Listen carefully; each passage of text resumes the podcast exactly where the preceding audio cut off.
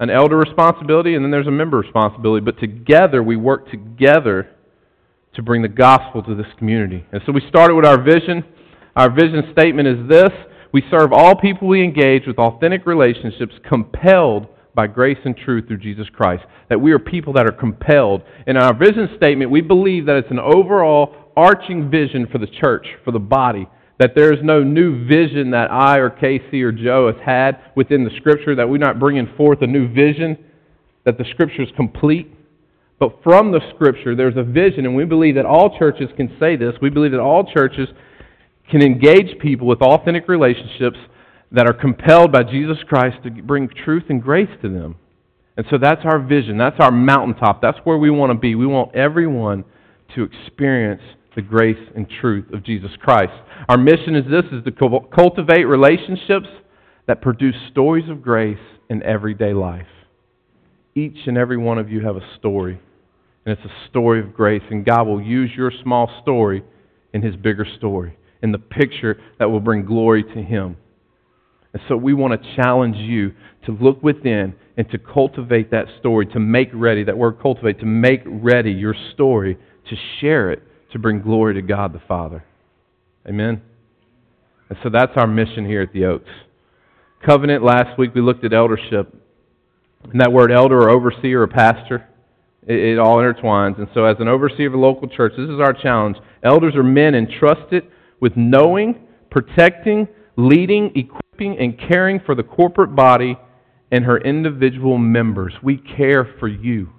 We want to be shepherds that smell like our sheep. We talked about that last week. We want to smell like you. We don't want to be standoff. We don't want to be where we're not approachable. But we want to be men that lead by example, just as Paul has said. Don't follow me because of me, but follow because of Christ in me, the example that I lead. And he challenges the church to do that because he was living a life that glorified who God was. And so he wasn't boasting in himself, but he boasted in Him and in Christ within him because he was being that example. And so we want to be that example, church. And I challenge you, just like I did last week, look at our lives, evaluate our lives. I know I made a joke last week, but if I'm coaching a t-ball team, go ask someone in the stands, is that guy a jerk or what? What's he doing? What's he all about? We want to know because we want to lead an example within our community. It's not about these four walls right here. This is a place where we gather together as the church and we worship and we lift up who God is. But we don't stay here. We move outside these walls. We take what is within us, that Christ in us, and we give it to a community that is in dire need of it. And so we want to be that example. We want to set forth as elders, as men that are in charge of shepherding this church and leading by example.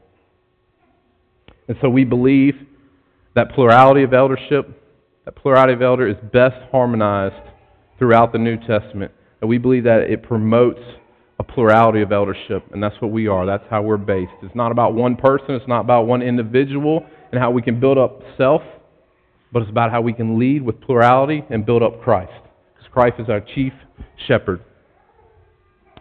And now this week, members, you got your big sheet, pull it out. Members, one of the Oaks' greatest convictions is that the church membership should be meaningful. We believe it should be meaningful. We believe that we want you to know what you're getting into. We don't want you to come because Joe's a good singer. He's not that great, I promise. No, I'm just kidding. He's a good singer. But we don't want you to come because of that. We don't want you to come because I'm a halfway decent speaker.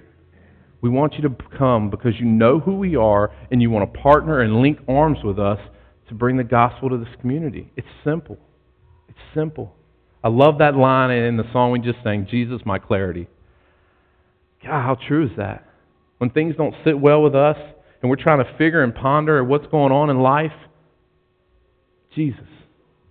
That's it. He's my clarity. I can look into the Scripture and I can find peace. I can find joy. I can find comfort, knowing that He is sovereign and in control. And so we want Jesus to be our clarity. And we want you to have a meaningful church membership so that we can join arms and link together. Therefore, we believe it is important to covenant together as a church family. And as members of the Oaks, we affirm that the covenant we affirm this covenant with one another by God's grace for the growth and ultimately for the glory of the triune God. This is what we believe. This is what I'm reading here. You'll see in a minute. It's in the back. It's our church covenant. I'm taking straight from there. I know I gave you a paper, but we'll combine it for you so you don't have too much homework to do. We got scripture, law related to that. But this is our covenant. I'm reading it to you, what we believe. And so this morning we're going to look at it. We have 8 obligations that we believe for members when we enter into the covenant. First one, A, we're going to start at the top. It says, baptized, regenerate community that makes disciples. We want those to be together. We're not separating those two. It's not just you're regenerated, you've come to know Christ, God has saved you, come join us. We want that. We need believers. That's what this is about. Believers that will go forth and make disciples. We don't want you to sit stagnant. We want you to be a people that works for the gospel. We want you to be like Paul who says, I labor, and that word labors means that I work to the point of exhaustion. And today you will experience that at work day, hopefully. But you will work to the point of exhaustion for the gospel's sake. We don't want you to come and sit and take up a chair. We want you to partner with us. And so it says this, I'm just going to read through it and you can follow along. Having been brought by divine grace to repent and believe in the Lord Jesus Christ, this is what John says in chapter 6:44. He says, no man can come to me unless the Father who sent me draws him, and I will raise him up on the last day. And then in Romans 10, verse 9, it says that if you confess with your mouth Jesus is Lord and believe in your heart that God raised him from the dead, you will be saved. And from with the heart a person believes, resulting in righteousness, and with the mouth he confesses, resulting in salvation. And so you have been bought with divine grace to repent and to believe in the Lord Jesus Christ and to the surrender of lives to him, and having been baptized by immersion is born again. And look at John 3:3. You don't have to look, just note John 3:3. I have it all in the back for you, I promise. It's going to be a lot of scripture. You don't have to keep up. No Bible drill today. Jesus answers and he says to him, truly, truly, I say to you, unless one is born again, he cannot see the kingdom of God. And that word immersion, don't get stuck on it because we believe that it is the ultimate picture, that you are submerged into the water, but we also believe that if you don't, you're not going to hell. It's okay, I promise. You know, there's other options out there. We just believe this is the best representation of what Christ would want from us as a body. If you're in the hospital and you're sick and you want to be baptized, well, we'll throw some water on you, or we'll figure it out. And it's okay, I promise. But we believe that the greatest picture of this is that we want to bury you with Christ and we want to raise you to a newness of life. And so we believe that in baptism.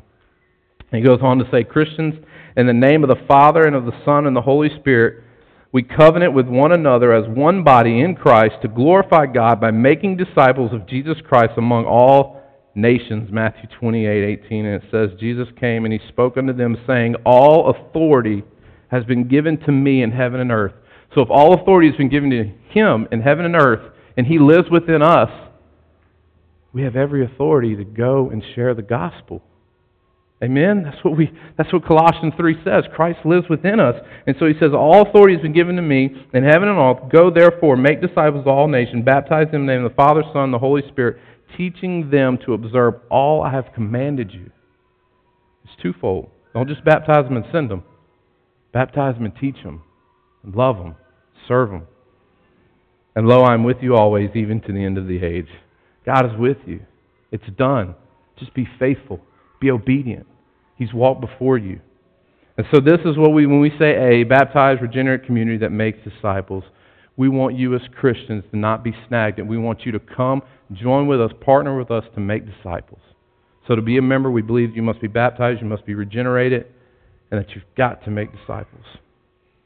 B says this, worship together regularly around the Scripture and the Lord's Supper. Together we will draw near to God in worship. Acts 2:42, we know it, we love it. And we will delight in God, and we will delight in the glory of God.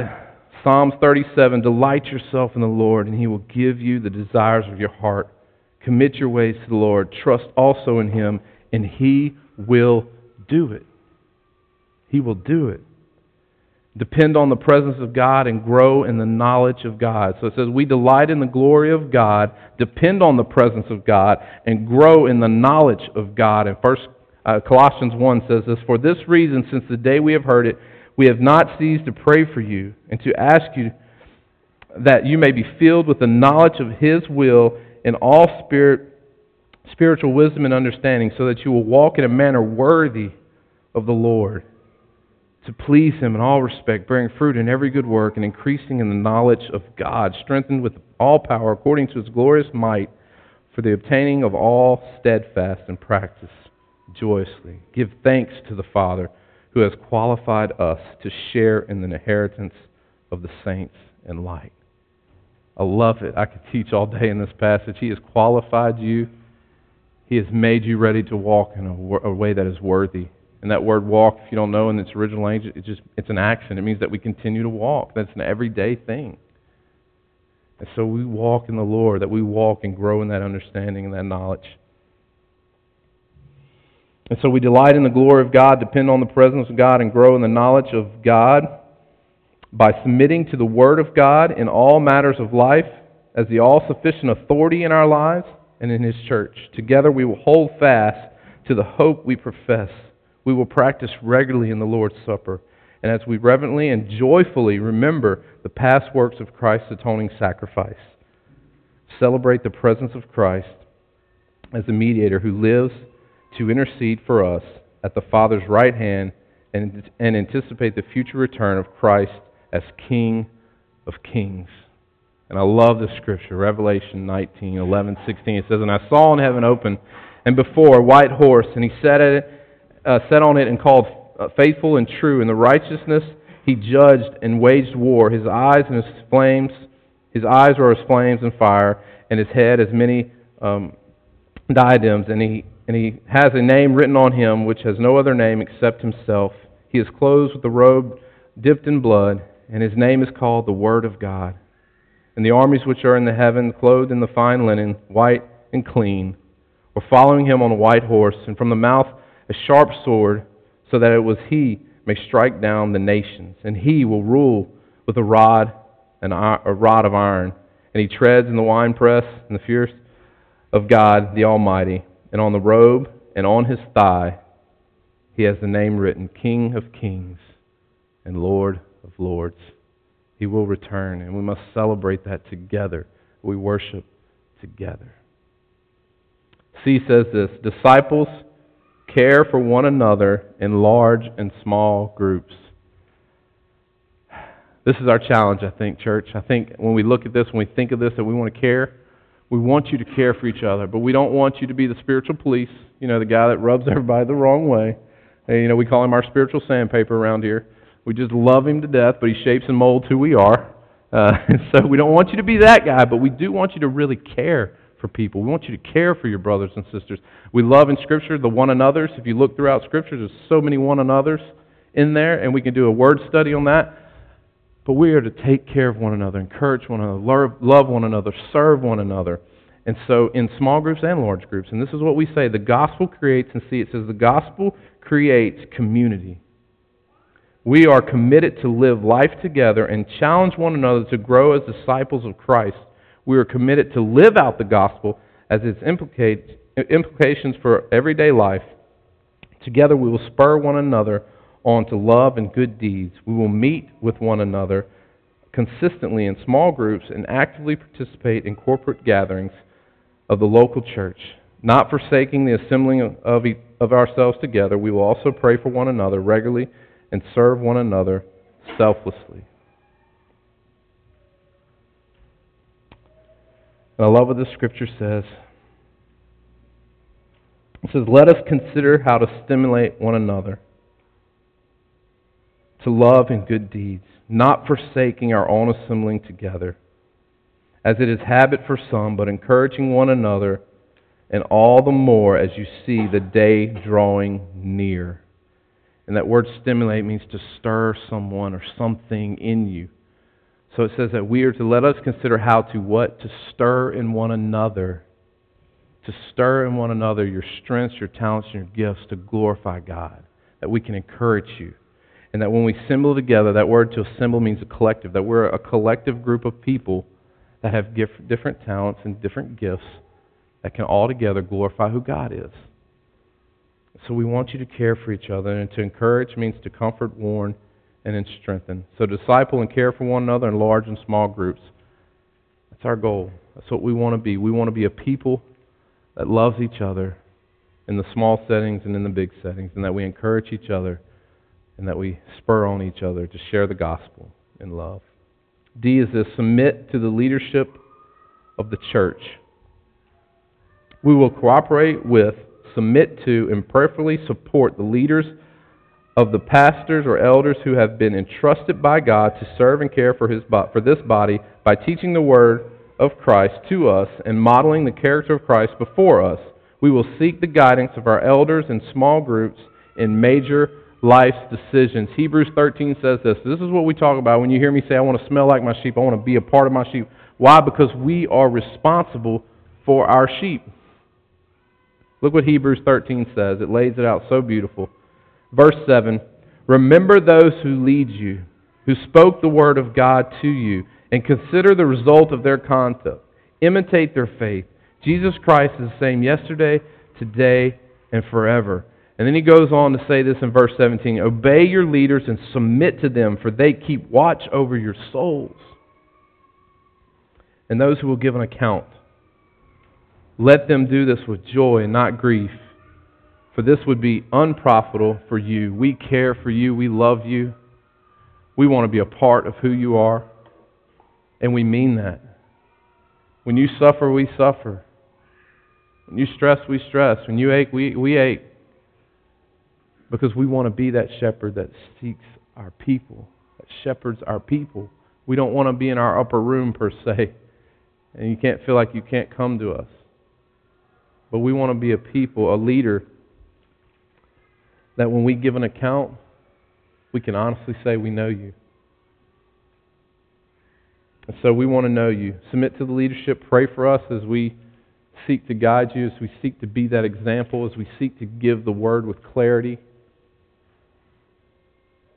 E, good stewardship. All right, here we go. Y'all can laugh, it's okay. Good stewardship. We covenant that we will give cheerfully, regularly, and generously to support the church, the relief of the poor, and to spread the gospel both in our city and through all nations. We affirm that we will give our spiritual gifts, times, resources, and money in a sacrificial manner consistent with the gospel and for its purpose. So we think of tithing or giving. There is no better place to turn than 2 Corinthians chapter 8 and 9. Really, you could read both chapters. It's just beautiful chapters. We're just going to hone in on one verse in chapter 9, verse 6. It says, now this I say, he who has sown sparingly will also reap sparingly, and who has sown bountifully will also reap bountifully. Each one must do just as he has purposed in his heart, not grudgingly under compulsion, for God loves a cheerful giver. And God is able to make all grace abound to you, so that always, having all sufficiency in everything, you may have an abundance for every good deed. This is our heart, is that you give cheerfully. We're not a church that wants you to send your check to us so we can do the percentages and figure out what you're giving, and then condemn you later. No, we're not that church. We just want you to give cheerfully of your time, money, resources, and talents. That's what we ask. And you've done faithful. You've been faithful. And every week I'm just more surprised of how faithful you guys are. And so we love that. There's not a percentage base. There's nothing. We're not looking at whether if you don't put it or not. We don't have a camera up waiting to see if you're putting your tithe. None of that. None of that.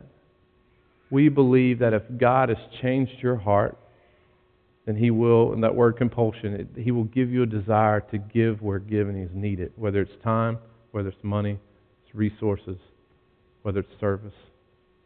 But do it with a cheerful heart. Do it to glorify God.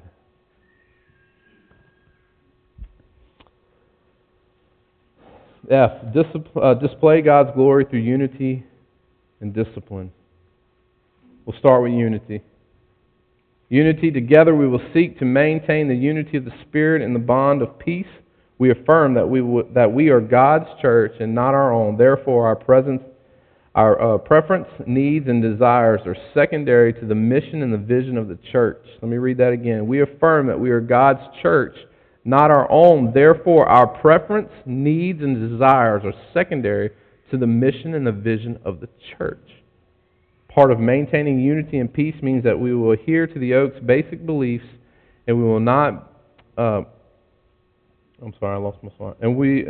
will not be divisive over the Oaks' theological distinctives laid out in the articles of belief. You will have that today. That's in the back. We put that if you want to grab it, take it. What we're trying to say here, first of all, the first part of this is that your preference should be Jesus. When you walk in that door, when you walk through those doors, the expectation is Jesus. We want to glorify Him. We want to join and partner with people who love Jesus, only Jesus. We sang it this morning. That's what we want to partner with. We get it. There's logistics. There's things we need to do. But we're not going to bother whether Joe sings better than I do. He does. So we're not going to fight over that, and we're not going to worry about, oh, well, it's Sunday morning, Jason's singing, I'm not coming. We don't want that. We want to come and say, it's Sunday morning, we're worshiping God. And those lyrics and the words we're singing, if we're not singing them in vain, they mean the same no matter who's leading or who's speaking. If the Word of God is going forth, that's what we want. That's what we desire from you as members and as people. And I love it. This is what Ephesians 4, 1 through 5 says. Therefore, I, prisoner of the Lord, implore you to walk in a manner worthy of the calling which you have been called, with all humility and gentleness, with patience, showing tolerance for one another in love, being diligent in preserving the unity of the Spirit in the bond of peace. There is one body and one Spirit, just as also you were called in one hope of your calling, one Lord, one faith, one baptism, one God and Father of all, who is over all, through all, and in all. We want unity. We strive for unity. Discipline.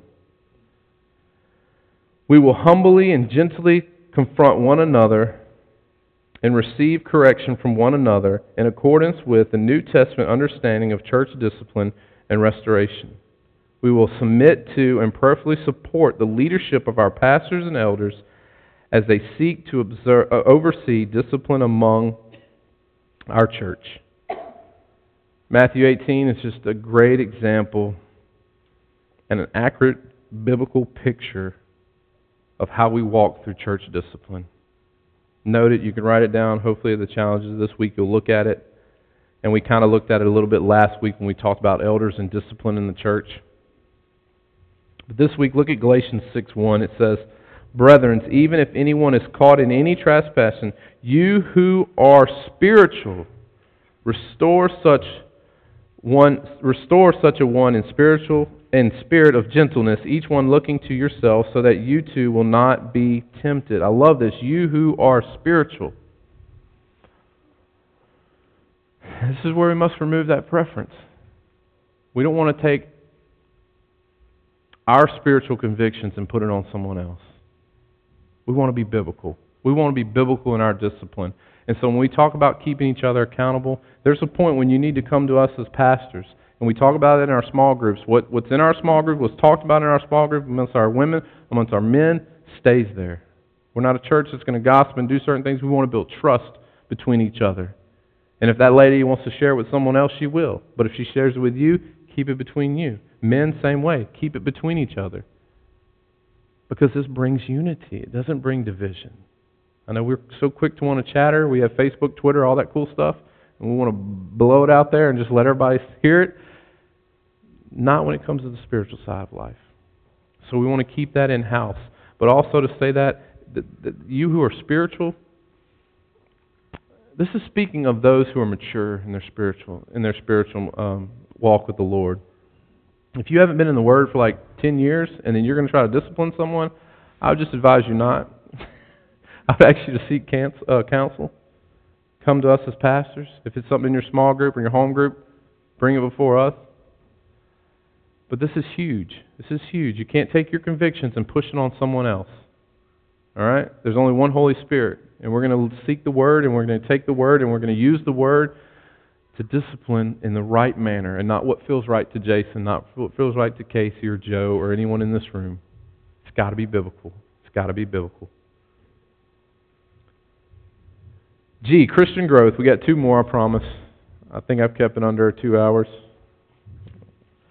Two more. Here we go. Christian growth. We affirm our responsibility to grow in Christ and His gospel through the consistent practice of spiritual disciplines such as prayer, fasting, Scripture reading, worship, and others.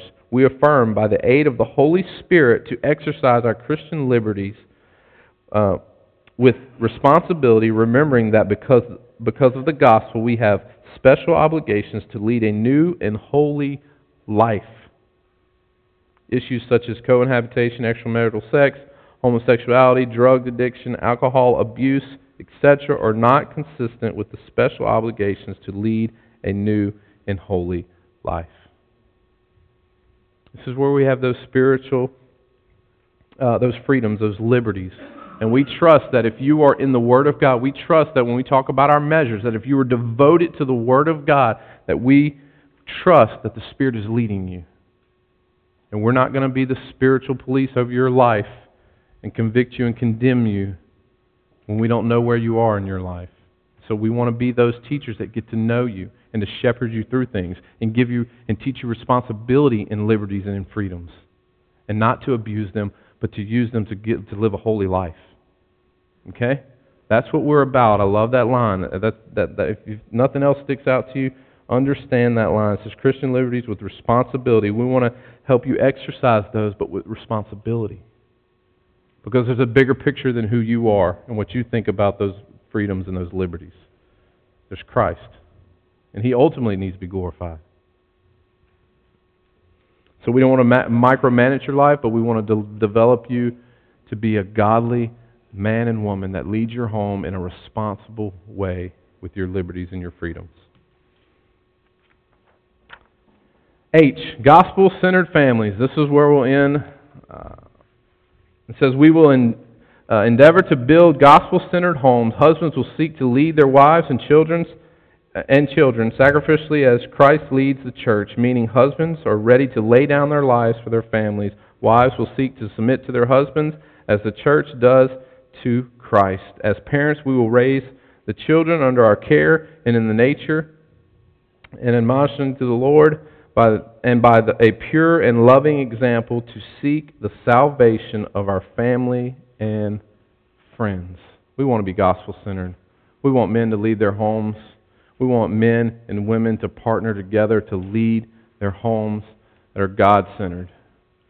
And this is what Ephesians 5 says, and we'll just read through it. I love where Paul starts. He says, therefore, he starts here, he says, therefore be imitators of God as beloved children. You have to start there first. You have to understand your position first. That we are created as God's children. Once we understand our position, we can understand the next positions to come. It says, we must imitate God as beloved children and walk in love, just as Christ also loved you and gave Himself up for us, an offering and a sacrifice to God as a fragrant aroma. And now look, verse 22 says this, wives, be subjected to your own husbands as to the Lord. For the husband is the head of the wife, and as Christ also is the head of the church, He Himself being the Savior of the body. And then Paul goes on to say, children, obey your parents in the Lord, for this is right. Honor your father and mother, which is the first commandment with a promise, so that it may be well with you and that you may live a long life on earth. Fathers, do not provoke your children to anger, but bring them up in the discipline and instruction of the Lord. We have roles. Our first role, our first position is sons and daughters of God, of a living, breathing God that loves you. So imitate His life. Walk as Christ walks. Then husbands, love your wives like Christ loved the church, that He died for. Women, submit to your husband. And it's a partnership that you are together. It's not separate. No one's in front or behind the other, but we are separate. We are together. We are one. And we lead our children. And our children, I love it. Our children bring, this is a little side note, and I'll end. But our children really can glorify God. It's so cool. I never thought of that, but when we look at that, obey your parents, at first my mom would throw that out, and I'd be like, yeah, whatever, you know, using the Bible on me here, trying to make me be good, right? But it's so cool. If our children honor us, it really brings glory to God. It brings unity to the family. It brings gospel-centeredness to the family. And through your children, God can be glorified. And we don't think of that. We don't. At least I didn't. I didn't think that my son Hayden can bring glory to God by observing the way that we teach him and lead him. And it's not by anything we do, but it's Christ living within us. And so it's just so neat how he comes home and he's like, Dad, can you burn the CD? One thing remains. And I'm like, how do you know about burning the CD, first of all? And the song One Thing Remains. And it's so cool because he wants to take it to class during nap time so that he can play it over the kids while they're sleeping. I'm like, that's so awesome that my kid's thinking about that. And he asked his teacher, and she said, sure, bring it. Burn you a CD, I guess is what she told him, so he told me that. And I'm like, okay, I'll burn a CD. But it's so neat that he may not know it, but just because of his surrenderance and his worship and our God-centeredness of family life, he's bringing the gospel to kids already. That Jesus' love is being sung over them. And they're getting to hear those lyrics that one thing remains, that his love will never change, that he loves you, he loves you. And at 4 or 5, 6 years old, they're hearing this message. So I love it. God can honor you through your family. He will honor you through a God-centered family. So that's our heart. This is Member Covenant, taking home the challenges just like it was last week. I pray that men and women take this home, sit down with your families, evaluate it, look at the scriptures that attach to it on this paper. It's not in the back. There is our covenant. There's two things. There's our church covenant, which is last week and this week put together. So you don't have to go try to find last week's. I know you probably got washed in the pocket like mine did. Don't have to find it. It's in the back. Grab one. Our article of beliefs are back there. 2 weeks from now, we're going to walk through that. We're going to walk through what we believe as a church. So take it now. Get ready. Read through it. Look at the scripture. Evaluate it. We want you to be people that care about your church, that care about this faith family, so that we can partner together in unity and serve this community. Let me pray. Father, we thank you, God, that you've given us your scripture, that you've given us a direction, a flawless direction, Father, and I pray that we can uphold it, that we can be men as elders that lead our people, that we can shepherd them in gospel clarity. We can shepherd them by serving them, by loving them, encouraging them, by feeding them, by protecting them. And Father, I pray that the challenge is that if it's stirring within us to be a part of this faith family, as we look at It Matters, the series, as we look at our covenant together, as we join and partner together to be a gospel influence, Father, I pray that we take that seriously. And that we go home and we look at these scriptures and we evaluate and we say, is this a place, is this a biblical place that we can do community together to bring the gospel to this world and to this community? God, your word is so good. So good, Father. It's in your name we pray.